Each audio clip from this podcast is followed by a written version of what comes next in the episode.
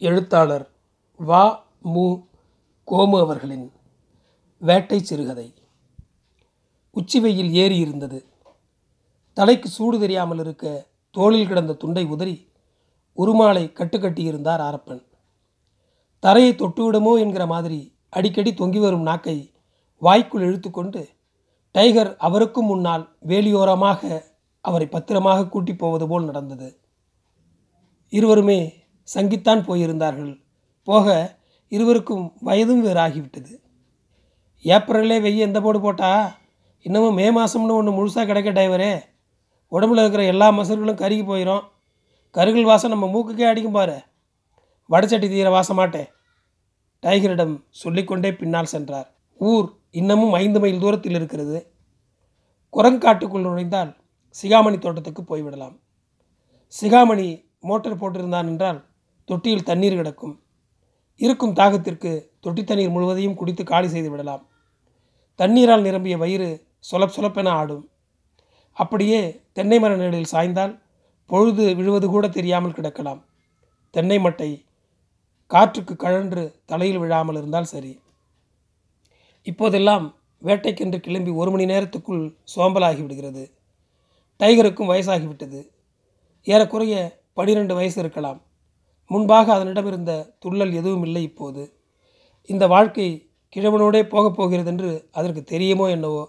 ஆனால் இன்று வரை டைகர் ஒரு நாளில் கூட ஆரப்பனிடம் கோபித்து கொண்டதில்லை. ஆரப்பனுக்கும் ஆயிற்று வயது அறுபது. தலையில் வெள்ளை முடிகள் தான் அதிகம். கோவிலுக்கு மொட்டை போடுவதற்கு நேர்ந்து விட்டது போல சடையாய் வளர்த்தி புறவுக்கு குடுமை போட்டிருந்தார். ஊருக்குள் இருக்கும் பெண்களில் பலர் சவுரி முடிதான் வைத்திருக்கிறார்கள். அந்த சவுரி முடி அழகாய் கருமை நிறத்தில் வீட்டினுள் ஆணியில் தொங்கிக் கொண்டிருக்கும்.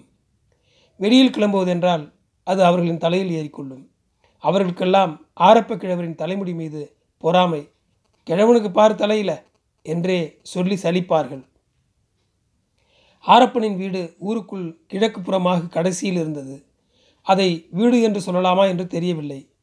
அது குடிசைக்கும் சேராமல் வீட்டுக்கும் சேராமல் காட்சியளிக்கும். களிமண் சுவர் ஆரப்பனின் நெஞ்சு உயரம் மேலெழும்பி இருக்க அப்படியே மேலே பனையோலை வைந்திருந்தார். வாசலில் ஒரு மண்மேடை இருந்தது. பொழுதுபோகாத இவர் வயதையொத்தவர்கள் வந்து சேர்ந்தால் அமர்ந்து கொண்டு கதையடிக்க வாசலில் அந்த மேடை. வீட்டினுள் நாற்காலி வைப்பதற்கெல்லாம் ஏது இடம்? வீட்டினுள் சமையல் சாமான்கள் சிலவும் அடுப்பும் மட்டும்தான். வெங்காயம் மிளகாய் தக்காளி என்று போட்டு வைக்க ஒரு பெரிய தட்டுக்கூடை. ஒரு பெரிய அறிக்கையின் விளக்கு அதுவும் சீமெண்ணெய் இல்லாமல் இந்த ஆறு மாதமாக வீட்டின் மூலையில் கிடந்தது. போக ரேஷன் கார்டை இவரிடமிருந்து வாங்கி கொண்டு ஸ்மார்ட் கார்டு கொடுத்திருந்தார்கள். அதை மடியில் முடிந்து வைத்திருந்தவர் வேட்டையில் எந்த காட்டில் போட்டுவிட்டாரோ கார்டு இல்லாமல் ரேஷன் கடை பக்கமாய் ஆறு மாதமாக அரிசிக்கும் இவர் போவதில்லை. அரிசி வாங்கி வந்து கோழிகளுக்கும் ஆடுகளுக்கும் தீனிக்கு போடும் உள்ளூர் குடும்பத்தார்களிடம் போய் கையில் இருக்கும் காசை கொடுத்து பையில் வாங்கி கொண்டு வருவார். அதுவும் கூட டைகருக்காகத்தான். டைகருக்கு ரேஷன் அரிசி என்றால் அப்படி ஒரு பிரியம். அப்படித்தான் ஒரு முறை ரேஷனில் பச்சரிசி போட்டார்கள். ஆக்கி வட்டலில் போட்டு வாடா வாடா வாடா என்று இவர் என்ன கத்தி கூப்பிட்டும் வட்டல் பக்கமே அது வரவில்லை. கிடைக்கும்போது வயிற்றை நெப்பிக்கொள்ளும் வழக்கம் டைகருக்கு சிறுவயதிலிருந்தே இருந்து வந்தது. ஒரு வட்டல் சோறு சாப்பிட்டு முடிக்க அரை மணி நேரம். அதுதான் கணக்கு. கறி துண்டுகளும் எலும்பு துண்டுகளும் சாப்பாட்டோடு இருந்தால் முதலாக மூக்கை வட்டலில் நுழைத்து துண்டுகளை கவி நிதானமாக மென்றுவிட்டு எல்லா துண்டுகளும் முடிந்தால்தான் சோற்றிலேயே வாய் வைக்கும். ஆனாலும் உனக்கு தெனா விட்டு சாசிரோய் கறியோடு போட்டால் ஒரு மணி நேரம் பண்டாமல் வட்டலை விட்டு அக்கட்டால் வருவியா நீயே? திண்டில் இருந்தபடி ஆரப்பன் பேச்சு கொடுத்தால் வாளை மட்டும் மாட்டுவதோடு சரி. நீ என்ன வேணாலும் சொல்லிக்கோ. சோத்துக்கு தான் இத்தனை பரப்பு. அதையும் போய் உன்னியாட்டம் அவதி அவதியாக அள்ளி போட்டுக்கிட்டு படுத்துக்க என்னால் முடியாது. வாய் மட்டும் இருந்திருந்தால் அப்படித்தான் அது சொல்லியிருக்கும் என அவராக நினைத்து கொண்டு ஒரு பத்தாம் நம்பர் பீடி பற்ற வைத்து புகை ஊதுவார் படுத்தபடி. லொக்கு லொக்கென அவ்வப்போது சின்ன இருமல் வேறு. இந்த பீடிக்குடியை விட்டு தொலைந்து விடலாம் என இவரது சின்ன வயதிலிருந்தே நினைத்து கொள்வார். ஒவ்வொரு பீடி பற்ற வைக்கலும் ஆனால் அது முடிவேனா என்கிறது அவருக்கு. இப்போதெல்லாம் பீடி குடிக்காமலேயே ரெண்டு காடு கடந்து செல்லும் போதே புஸ்ஸு புஸ்ஸென மூச்சு அடைக்கிறது. இந்த லட்சணத்தில் வேட்டையை வெற்றிகரமாக இப்போதெல்லாம் அவரால் முடிக்க முடிவதில்லை. போக வேட்டையில் சிக்கும் உடும்புகள் வலையிலிருந்து தப்பி ஓடுகையில் பார்த்தால் மூணு கிலோ தேரும் போலவும் மூணு நாளைக்கு வேட்டைக்கே வர வேண்டியதில்லை போலவும் தான் தெரிகிறது. டைகர் போய் அழுத்தி கிடக்கையில் தூக்கி பார்த்தால் வற்றிய வயிறுடன் ஒரு கிலோ தேருமா? இந்த பாவத்தையா பிடித்தோம் என இருக்கும் இவருக்கு. வீட்டின் அருகில் நிழலுக்கு இருக்கும் கிழுவை மரத்தில் தூக்கி கட்டி தோலை உரித்து குடலை கிழிக்கையில் உள்ளே கட்டெரும்பு கூட்டமும் கருவண்டுகளும் உணவு பையில் சேகரமாக இருக்கும். தீனிக்கு எண்ணத்தையெல்லாம் முழுங்குதுன்னு பாருடா டிரைவரே. அட நல்லதா நாலு பொருள் திங்கப்படாது? என்பார் ஆரப்பன். இந்த பத்து வருடங்களாகவே வேட்டை ஒன்றுதான் அவரது வேலையாகி போய்விட்டது. ஊருக்குள் சரவாங்கிக்கு சாரை பாம்பு கிடைச்சா கொண்டாந்து தாருங்க அப்பாரு. உடும்பு கிடைச்சா கொண்டாந்து தாருங்க அப்பாரு என்பார்கள். எல்லாமே இவருக்கும் டைகருக்கும் போகத்தான். பணமே அவர்கள் தருவதாக இருந்தாலும் இவர்கள் வயிற்றுப்பாட்டுக்கு தான் வேட்டையே என்பது போல் நடந்து கொள்வார். இன்னது தேவை என்று ஒரு வாரம் முன்பாகவே சொல்லிவிட வேண்டும் இவரிடம். அப்போதுதான் வாரத்துக்குள் அவர்களுக்கு கிடைக்கும்.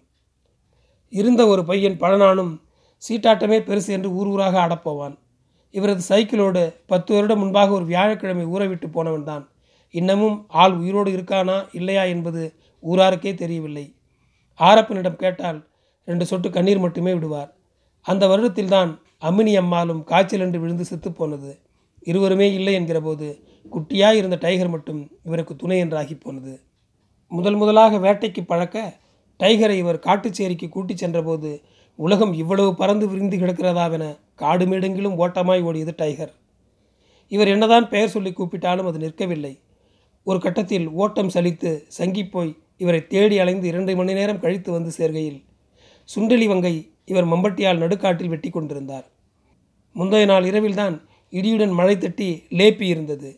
இடிச்சத்தத்திற்கு எலிகள் பாய்ந்து போய் ஏதாவது ஒரு வங்கில் கூட்டமாய் கூடியிருக்கும் என்பது அவரது கணக்கு. அவரது கணக்கு எப்போதும் தப்பாது. தன் முதலாளி காட்டினுள் என்னவோ துளை போடுகிறான் என்றே உணர்ந்த டைகர் அவரிடம் வாளை ஆட்டி கொண்டு வந்து கெஸ் கெஸ்ஸென மூச்சு வாங்கி கொண்டு நின்றது. அட இன்னஞ்சித்த நேரம் தான் ஓடிட்டு மெதுவாக வர்றது? ஆளும் முகரையும். இப்படி பைத்தியார பயலாட்டம் ஓடிட்டு இருந்தினா பூவாவுக்கு என்ன சாமி பண்ணுவோ பேசிக்கொண்டே ஒடித்து வைத்திருந்த நீண்ட விலாரை வலைத்துவாரத்தில் விட்டு புர் தக் தக் புர் என்று சப்தமிட்டபடி இழுத்து இழுத்து உள்ளே விட்டார். டைகர் காதுகளை விடைத்து கொண்டு வாளை வேகமாக ஆட்டிக்கொண்டு சுற்றிலும் வளைந்து வளைந்து ஓடி தவித்தது. எதற்காக முதலாளி இப்படி சத்தமிடுகிறார்? இவருக்கு என்னவாயிற்று? திடுதிப்பென புடத்தியை பொத்துக்கொண்டு உருண்டை உருண்டையாய் தலை தெறிக்க ஓடும் எலிகளை கண்ட டைகர் அவற்றில் ஒன்றன் பின்னால் வேலி வரை ஓடி கவ்வியது. ஆரப்பன் வளைந்த கம்பி சுற்றிய தடியை இரண்டு எலிகளை துரத்தியோடி வாகாய் விசிறினார். வீசிய தடி இரண்டு எலிகளின் மீதும் பட்டு சுருண்டு விழுந்தன. இரண்டையும் தூக்கி இடுப்பில் சொருகி கொண்டார். பிடிச்சிட்டியா நீயும் ஒன்ன கொண்டாடா கொண்டாடா கொண்டாடா என்கிட்ட. கொண்டாடா சாமி கொண்டா என்றவரிடம் வாயில் கவ்விக்கொண்டு வாழையாட்டியபடி டைகர் வந்து சேர்ந்தது. கையில் எளிய கொடு என்று வலது கையை நீட்டினார்.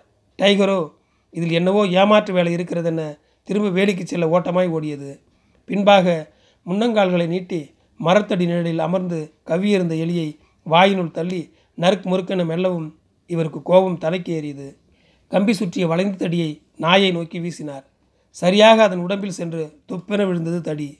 வயிற்றில் அடிபட்டிருந்தாலும் தன் காலில்தான் பயங்கர அடி விழுந்தது போல என கத்திக்கொண்டே காலை நுண்டிக் கொண்டு ஊரை நோக்கி ஓடிப்போனது. அன்று இரவு எலிக்கறி குழம்புடன் தன் வட்டிலில் விழுந்த சாப்பாட்டை சுத்தமாக நாவால் துடைத்து காலி செய்த பின் டைகர் வாசல் திண்டில் கிடந்த முதலாளியின் அருகில் வந்து நீட்டி காவல் காக்கும் பாவனையில் படுத்து கொண்டது. இடுப்பிலிருந்து செத்த எலி ஒன்றை வாளை பிடித்து உயர்த்தி டைகரின் முன்னால் ஆட்டினார் ஆரப்பன். தாவி குதித்து அது கவ்வ முயல்கையில் கையால் அதன் வாயில் சட்டென ஒன்று வைத்தார். இப்படி நான்கு முறை தாவாங்கட்டையில் அடி விழுகவும் எலியே வேண்டாம் என்ற முடிவுக்கு டைகர் வந்து சேர்ந்து படுத்து கொண்டது. எலியை அதன் முன்பாக போட்டார். விடிந்து அவர் எழுந்து பார்க்கையில் எலி போட்ட இடத்திலேயே விரைத்து கிடந்தது. டைகரை அவர் வேட்டைக்கு தயார் செய்வதற்கு ஒரு வாரத்திற்கும் மேலாகிவிட்டது. முதலாக பைத்தியம் பிடித்தது போல காட்டினுள் சும்மாவுக்கேனும் ஓடுவதை அதுவாகவே நிறுத்திக் கொள்வதற்கே ஐந்து நாள்கள் ஆகிவிட்டன. பின்பாக வேட்டையின் போது பக்கத்து வேலியிலிருந்து குழிக்குள் கிடந்த முயல் ஒன்று திடுதிப்பென அரவம் கேட்டு பயந்து தாவி குதித்து ஓட அதனை துரைத்து கொண்டு ஓடிய டைகர் போன திசை தெரியாமல் வெகு நேரம் கூப்பாடு போட்டு பார்த்தபடி அங்கேயே நின்று சலித்தார். பின்பாக தனி வேட்டையாட விருப்பமில்லாமல் வீட்டுக்கு இவர் வந்து நீட்டி கிடந்தபோது வாயில் முயலை கவிக்கொண்டு நிதானமாக வீடு வந்து சேர்ந்தது டைகர். சபாஷ் சபாஷ் என டைகரை பாராட்டி கொண்டே இருந்தார் ஆரப்பன். வடை செட்டியில் கறி வேகும் வரை. இன்றைக்கி என்னவோ கைக்கு சிக்கினது வாய்க்கு சிக்கலுங்கிற மாதிரி கண்ணுக்கு சிக்கினதும் கைக்கு சிக்குவனான்னு போக்கு காட்டிக்கிட்டே ஓடுதுகளே. டிரைவரை சொல்லியும் குத்தம் இல்லை முன்னெல்லாம் ஒரு வட்ட சோறு தின்னுட்டு வகுத்தை டிம்முன்னு வச்சுட்டு ஒரே கடையில் விழுந்து நெறிஞ்சிட்டு கிடப்பான். பத்து பாஞ்சு தாவில் மொசலாக இருந்தாலும் சரி கீரியாக இருந்தாலும் சரி எட்டி பிடிச்சிருவான். கெளுத்தியாக இருக்கிற ஒரு எலியை கூட ஓடி பிடிக்க முடியல இப்போ இவனால். அவட்ட செத்த எலிகளையும் அணில்களையும் தான் ஏதோ பிடிக்க முடியுது. இதில் முயலுக்கு எங்கே போக? முயல் கறின்னு வடச்சட்டில் வேக வச்சு வருஷமாச்சு. உடும்பை வங்கிலேயே தோண்டிட்டு போய் பிடிச்சா பிடிச்சது தான் தப்புரு குப்புருன்னு கிளம்பிடுச்சுன்னா போச்சு. டிரைவரால் என்ன உசுப்பேத்தினாலும் ஓடி பிடிக்க முடியறதில்ல. கருத்தின்னே பழகி போச்சு இந்த வாய். கிடச்சிரும் கிடச்சிரும்னு ரொம்ப நம்பிக்கையாக காடு காடாக வெயிலில் சுற்றுறது மட்டும்தான் மிச்சம். டிரைவருக்கும் தெரியுது வேட்டை கிடைச்சாதான் நாலு எலும்பு கடிச்சிக்கிட்டாவது கிடைக்கலாம்னு. இந்தா என்னை பிடிச்சிக்கோ என்று எந்த உயிரினமும் டைகரின் முன்னால் வந்து இந்த நாள் வரை நின்றதில்லை. அது சாத்தியமும் இல்லை. டைவரே அந்த வேலியில் சந்து இருக்குதான்னு பாரு. நம்ம குரங்காட்டுக்குள்ளே போவோம். ஆரப்பன் தொய்ந்து போன குரலில் சொன்னார். அப்படித்தான் அவர் சொல்ல வேண்டுமென டைகரும் எதிர்பார்த்திருந்ததைப் போல வேலிச்சந்தில் நுழைந்தது. அதற்கும் சலப்பு தண்ணீர் தேவையென்றே இருந்தது. வேலியில் குடிந்து காய்ந்து கிடந்த கிழுவை மரத்தை தாண்டி இந்த பக்கமாக ஆரப்பன் காட்டுக்குள் காலை வைக்கையில் லப்பர் செருப்பு காது அந்து திருகிச் சென்றது. கையால் அதை எடுத்து துளைக்குள் பட்டனை மமட்டை கடித்து கொண்டு திணித்து காலுக்கு போட்டு தொட்டுக்கொண்டு நடந்தார். தூரத்தே சிகாமணி தோட்டத்தில் பத்து பாஞ்சு தென்னை மரங்கள் கூட்டமாய் நின்றிருந்தன. தண்ணீர் கிடைக்கும் என தெரிந்தும் ஆரப்பனுக்கு தெம்பு கூடிக்கொண்டது. இப்போது ஒரு கீரிப்பிள்ளை ஓடினால் கூட இவரே துரத்தி ஓடி போய் அதை அமுக்கி விடுவார் போல. ஆனால் வேலியில் ஓனான் ஒன்று நினப்பெல்லாம் நல்லா தான் இருக்குதுடியோ? என்பது போல இவரை பார்த்து தலையை மேலும் கீழும் மாட்டி காண்பித்தது. அது டைகருக்கு பயந்து வேலியின் மீது அப்போதுதான் மேலேறி இருந்தது டைகர் முன்னால் போக ஆரப்பன் நிதானமாய் தோட்டத்தினுள் நுழைந்தார். தண்ணீர் போகும் வரப்பில் நேராக தண்ணீர் தொட்டி நோக்கித்தான் டைகர் சென்றது. இவர் கொய்யா மரத்தில் பழம் இருக்கிறதா என்று பார்த்தார். இரண்டு கிளிகள் கீச் பூச்சி என கத்திக்கொண்டு பறந்து சென்றன. மரத்தில் எல்லாமும் பச்சை காய்களாகவே தொங்கின. அவற்றை இவரால் மெல்ல முடியாது. மனுஷன் திங்கிறதுக்கு மலம் வரத்துனா இதுங்க எப்படி தான் கண்டுபிடிச்சி பறந்து வந்ததுங்களோ? பழம் ஆகிறதுக்கு முன்னாடியே கொத்துற பாதத்திலே சுரண்டு சுரண்டு தின்னு போடுதுங்க. டைகர் குறைக்கும் சப்தமும் எதிர்குரலாக இன்னும் ஒரு நாய் குறைக்கும் சப்தமும் கேட்டது இவருக்கு. சிகாமணியின் நாய் தான் அந்த இன்னொரு குரல். அதை சிகாமணி சங்கிலியில் கட்டி வைத்திருப்பான். எப்போதுமே அப்படித்தான். அவுத்து விட்டா நேராக வீட்டுக்கு வந்துடுது பெருசு. அங்கே ஏற்கனவே ஒன்று இருக்குது என்பான். மறுபடியும் சப்தம் எதுவும் வரவில்லை. உனக்கு வாழ்வு. உன் முதலாளியோட காடு காடாக சுற்றுற இங்கே பாரு என்னைய. சங்கிலி போட்டு ஒரே கடையில் கடன் போட்டுட்டான் என் முதலாளி என்று சிகாமணி நாயும். இங்கே எனக்கு என்ன வாழ்வு? காடு காடாக சுற்றி பாரு அப்போ தெரியும் என்னோட நிலைமை என்று டைவரும் பேசி முடித்திருக்கலாமென நினைத்து கொண்டே தண்ணீர் தொட்டிக்கு வந்து சேர்ந்தார் ஆரப்பன்.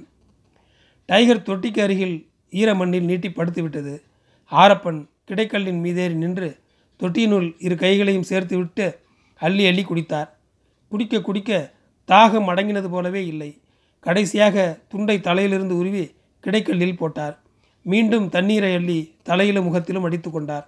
ஒடுக்கு விழுந்த ஈயப்போசி கிளுவை மரத்தின் கிளையில் இருந்தது. அதை எடுத்து வந்து தண்ணீர் மோந்து டைகருக்கு வைத்தார். டைகர் தண்ணியா என்று சங்கடப்பட்டு எழுந்து வந்து நாக்கை நீட்டி நீட்டி குடித்தது. சிகாமணியின் நாய் வேப்ப மரத்தடியில் கட்டப்பட்டு படுத்தபடி இவரையே பார்த்தது. உனக்கு தண்ணி வேணுமா? என்றார் சப்தமாக. அந்த நாயின் அருகில் சோத்து வட்டில் குப்புற கிடந்தது. இவர் போசியில் தண்ணீர் கொண்டு போய் குப்புற கிடந்த வட்டிலை திருப்பினார். நேற்றிரவு வைத்த சோரோ என்னவோ ஒரு துளி வாய் வைக்காமல் குப்புற தள்ளிவிட்டு ரோசமாய் படுத்திருப்பதாய் நினைத்தார். வட்டில் தண்ணீர் ஊற்றி கழுவிவிட்டு வட்டில் ரொம்ப தண்ணீர் ஊற்றினார். அந்த நாய் எழுந்து வாழை ஆட்டி கொண்டே தண்ணீரை குடித்தது. நாய் வளர்த்துறானுங்க பாரு கேனப்பாயிலவ என்று முனகிக்கொண்டே ஓசியை கிலோ மரத்தடியில் பழையபடி வைத்துவிட்டு மீண்டும் தொட்டிக்கே வந்தார். கீழே நனைந்து கிடந்த துண்டை எடுத்து மீண்டும் உருமாலை கட்டி கொண்டார். டைகர் இன்னைக்கு வேட்டை அவ்வளோதான் என்பது போல கால் நீட்டி கிடந்ததை பார்க்க சங்கடமாகவும் இருந்தது இவருக்கு. இவருக்கும் களைப்பில் நீட்டி விடலாம் என்றுதான் இருந்தது. மூட்டு மூட்டாய் வலித்தது. அப்படி செய்ய முடியாது. இருந்தும் நாயின் அருகே போய் கால் நீட்டி அமர்ந்தார். நாயின் தலையை கைகளால் தூக்கி மடியில் வைத்து கொண்டார். அதன் நெற்றியை நீவி கொடுத்தபடி நம்ம ரெண்டு பேருக்கும் இப்போல்லாம் ரொம்ப முடியலடா டிரைவரே. நாம் கரியாக நிறைய தின்னம்னா மட்டும்தான் இனிமேல் வேட்டைக்கிட்டுன்னு காட்டுக்குள்ளே சங்காமல் சுத்த முடியும். ஆமாம் பார்த்துக்க என்ன திங்கணும்? கண்களை சொகுசாய் மூடி முதலாளி மடியில் கிடந்த டைகர் கண்களை துளி விரித்து பார்த்தது. கறி திங்கணும் வெதுப்பு வெதுப்புன்னு இடிஞ்ச சவத்தில் மண்ணை பூசுறாப்புல வட்டல்லேருந்து எடுத்து வாய்க்குள்ளார பூசணும். ஆமாம் சரி போவோமா? ஆத்தா மாவாளி ஆத்தா நமக்குன்னு வேட்டையை போகிற வழியில் கண்டிப்பாக வச்சுருப்பா. அந்த வேட்டை நம்ம ரெண்டு பேருக்கு மட்டும்தான். ஆமாம் யாருக்கும் பங்கு கிடையாது. மடியிலிருந்து டைகரின் தலையை தூக்கி கீழே வைத்து விட்டு எழுந்தார். சிகாமணி தோட்டத்தில் தக்காளி பாத்தி மூன்றும் மிளகாய் பாத்தி மூன்றும் போட்டிருந்தான். முதலாக தக்காளி பாத்திக்குள் நுழைந்தவர் வேட்டியில் சிவந்த பழங்களாக பறித்து போட்டுக்கொண்டார் அடுத்து மிளகாய் பாத்திக்குள் நுழைந்தார். சிவந்த பழங்களாக பறித்து வேட்டிக்குள் போட்டுக்கொண்டு டைகர் கிளம்பினானா என்று பார்த்தார். டைகர் இன்னும் அதே இடத்தில் நீட்டி கிடப்பது தெரியவே தெற்கே காட்டினுள் கையில் பிடித்திருந்த வளைந்த தடியை ஆட்டிக்கொண்டே மெதுவாக நடந்தார். அவருக்கு வீடு செல்வதற்குள் ஒரு வேட்டையாச்சும் கிடைத்துவிடும் என்ற நம்பிக்கை இருந்தது. அந்த வேட்டை எது என்றுதான் தெரியவில்லை. குரங்காட்டு வேலியை தாண்டி தெற்கையே நடந்தார். பத்து வருடங்களில் அவர் வேட்டையாடாத இடமே இல்லை. இந்த சுற்று வட்டாரத்தில் இதோ இந்த இட்டேரியில் கூட சேர நான்கு அணில்களை ஒண்டிவில்லில் சட்டு சட்டென கல்விட்டு அடித்தெடுத்து அரணா கயிற்றில் கோர்த்து நடைகட்டியிருக்கிறார். ஒண்டிவில்லை இப்போது அவரால் பயன்படுத்த முடிவதில்லை. இவர் ஒரு பக்கம் குறி பார்க்க கல் ஒரு பக்கம் செல்கிறது விற்றென பெரிய புளிய மரத்தடிக்கு வந்து சேர்ந்தார் ஆரப்பன். கருத்த நிழல் படுத்துக்கோ ஆரப்பா படுத்துக்கோ என்று சொன்னது. இந்த இடத்தில்தான் நான்கு வருடத்துக்கு முன்பு முத்துசாமி பையன் சின்ன பாப்பாவுடன் அமர்ந்து கதை பேசி கொண்டிருந்தான். பாப்பாவை சின்னு கட்டிக்கொள்வதாய் கூட அன்று இவரிடம் சொன்னான். பாப்பா ஒரு வருடத்தில் அரளைக்கொட்டை சாப்பிட்டு நாய் கழிச்சலை ஊற்றியும் தப்பிக்காமல் செத்துப்போனார் அப்போது அவள் வயிற்றில் மூன்று மாதம் என்றார்கள். யார் காரணம் இதற்கு என்று ஊருக்கே தெரியவில்லை. சின்னு இப்போதுதான் கல்யாணம் கட்டி வந்திருக்கிறான் ஊருக்குள். ஆரப்பன் வழக்கமாக வருகையிலெல்லாம் பெரிய புளிய மரத்தடிக்கு வருவதே இல்லை. சுற்றாக வேறு திசையில் சென்று விடுவார். இன்று அவரை எறியாமல் வந்து சேர்ந்து விட்டார் இந்த இடத்திற்கு. இப்போதும் கையை பிசைந்து கொண்டு பாப்பா நிற்பதாக அவருக்கு தோன்றி மறைந்தது ஒரு கணம். பாவம் பாப்பா என்று முழுகிக்கொண்டே மரத்தடியை தாண்டினார் ஆரப்பன். பின்னால் டைகர் வருகிறானா என்று அடிக்கடி திரும்பி பார்த்து கொண்டார். டைகர் ராசி பார்ப்பதாக எண்ணிக்கொண்டார். ரெண்டு பேரும் சேர்ந்து வேட்டையாடினால் இன்று ஒரு சுண்டெலி கூட கிடைக்காது என்பதை உணர்ந்து தனியே வேட்டைக்கு சென்று விட்டானோ என்னவோ. தூரத்தே ஆடுகளின் சப்தம் மே மே என்று இவர் காதுகளுக்கு கேட்டது. முருங்கம்பாளையத்துக்காரர்கள் யாரேனும் ஆடுகளை ஓட்டி வந்து மேயவிட்டிருக்கலாம் என நினைத்து கொண்டே வரக்கிணறு தாண்டினார். இன்னமும் இரண்டு காடுகள் தாண்டினால் போதும். ஊருக்கான தார் ரோட்டை பிடித்து விடலாம். மயில்களின் சப்தம் கேட்டுக்கொண்டே இருந்தது. மரநிழல்களுக்கு இடையே நடந்து கொண்டிருந்தவருக்கு ஏனோ தலை தனியே சுழலுவது போன்று திடீர் திடீரென தோன்றியது. காலையில் பழைய சோற்று தண்ணீரை ஒரு குண்டான் குடித்துவிட்டு கிளம்பியதுதான். வீடு போய் கஞ்சி ஆக்கி குடிக்க வேண்டும். அதுதான் வழி இப்போதைக்கு. டைகர் ஏன் படுத்த கிடையை விட்டு எழுந்து வரவில்லை என இப்போதுதான் இவருக்கே பட்டது. ஒரு மணி நேரமாச்சும் இங்கே நிழலில் கிடக்க வேண்டியதுதான். வாகான இடம் தேடி நகர்ந்தார். வேப்ப மரங்கள் பூத்து குலுங்கி நின்றன. மழையே இல்லைனாலும் இதுக்கு கெளுத்திக்கு குறைச்சலே இல்லை என்று நினைத்தபடி கால் நீட்டி அக்கடாவென சாய்ந்தார். பீடி ஒன்று பற்ற வைக்கலாம் தான் ஆனால் புகை ஊதி முடித்ததும் தண்ணீர் கேட்கும் வாய். அதற்கு இங்கே வழியில்லை. பீடி நினைப்பு உதறி தள்ளிவிட்டு கண்களை மூடினார்.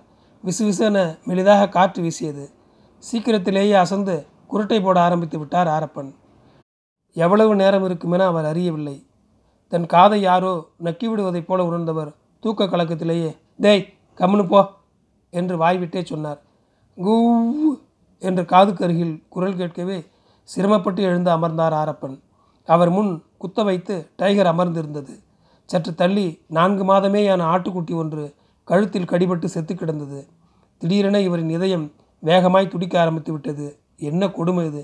டே டே டேய் டே என்னடா காரியம் பண்ணிட்டு வந்து நிற்கிற? இந்த பாவத்தையும் பண்ணிட்டியாடா? பச்சை மண்ணுடா இது. கோபத்தில் கைக்கு அருகில் இருந்த வேட்டை தடியை எடுத்து ஓங்கி டைகரின் மீது எறிந்தார். என மண்டையில் அடி விழுந்திருந்தாலும் முன்னங்காலை நுண்டிக்கொண்டே அங்கிருந்து ஓட்டம் எடுத்தது டைகர். ஆரப்பன் எழுந்து ஆட்டுக்குட்டியின் அருகில் வந்தார். அதை பார்க்கவே பரிதாபமாக இருந்தது. கண்களில் கண்ணீர் தழும்பிக் கொண்டு வந்துவிட்டது. ஆட்டுக்காரருக்கு இப்படி ஆகி போச்சுங்கன்னு சொல்லி பணம் கொடுத்து விடலாம் என்றால் கையில் நயா பைசா கிடையாது. குட்டியை தூக்கி கள்ளிமுள் புதர் ஒன்றுக்கு வீசி எறிந்தார். சீக்கிரமாக இடத்தை காலி செய்துவிட வேண்டும் என நினைத்து வெக்குடு வெக்குடென ஊர் நோக்கி நடையிட்டார் ஆரப்பன். அவருக்கு இன்னமும் படபடப்பு தீரவே இல்லை நெஞ்சில். என்ன ஒரு அக்கிரமம்? பசி என்ன வேணாலும் பண்ண சொல்லிடுமா? டைகரை கையோடு குரங்காட்டிலிருந்து கூட்டி வந்திருந்தால் இந்த சம்பவம் நடந்திருக்காது. சரி சித்த நேரம் கடந்துட்டு வரட்டும் என வந்தது தப்பாக போயிடுச்சே. ஆரப்பன் வீடு வந்து சேர்கையில் மாலையாகிவிட்டிருந்தது. சூரியன் இதோ மேற்கில் சாயப்போகிறேன் என்றிருந்தான். கஞ்சியாக்கி குடித்துவிட்டு சாப்பாட்டை டைகரின் தட்டில் போட்டு முடித்து வாசல் மண்மேடையில் கால் நீட்டி விழுந்தவருக்கு அப்போதுதான் டைகர் இன்னும் வீடு வந்து சேரவில்லையே என்ற ஞாபகம் வந்தது. அடித்து விட்டதற்காக கோபித்து கொண்டு வீட்டின் புறக்கடையில் போய் படுத்து விட்டதா? இல்லை கிழக்கு வேலியோரம் போய் படுத்து கொண்டதா? எழுந்து தடுமாறி வீட்டின் பின்புறத்துக்கு வந்தார். டைவரே டைவரே காணவில்லை என்றதும் மீண்டும் மண்மடைக்கே வந்தவர் கிழக்கே பார்த்து டைவரே உனக்கு அந்தளவு ஆகிப்போச்சா என்று சப்தமாகவே குரல் கொடுத்தார்.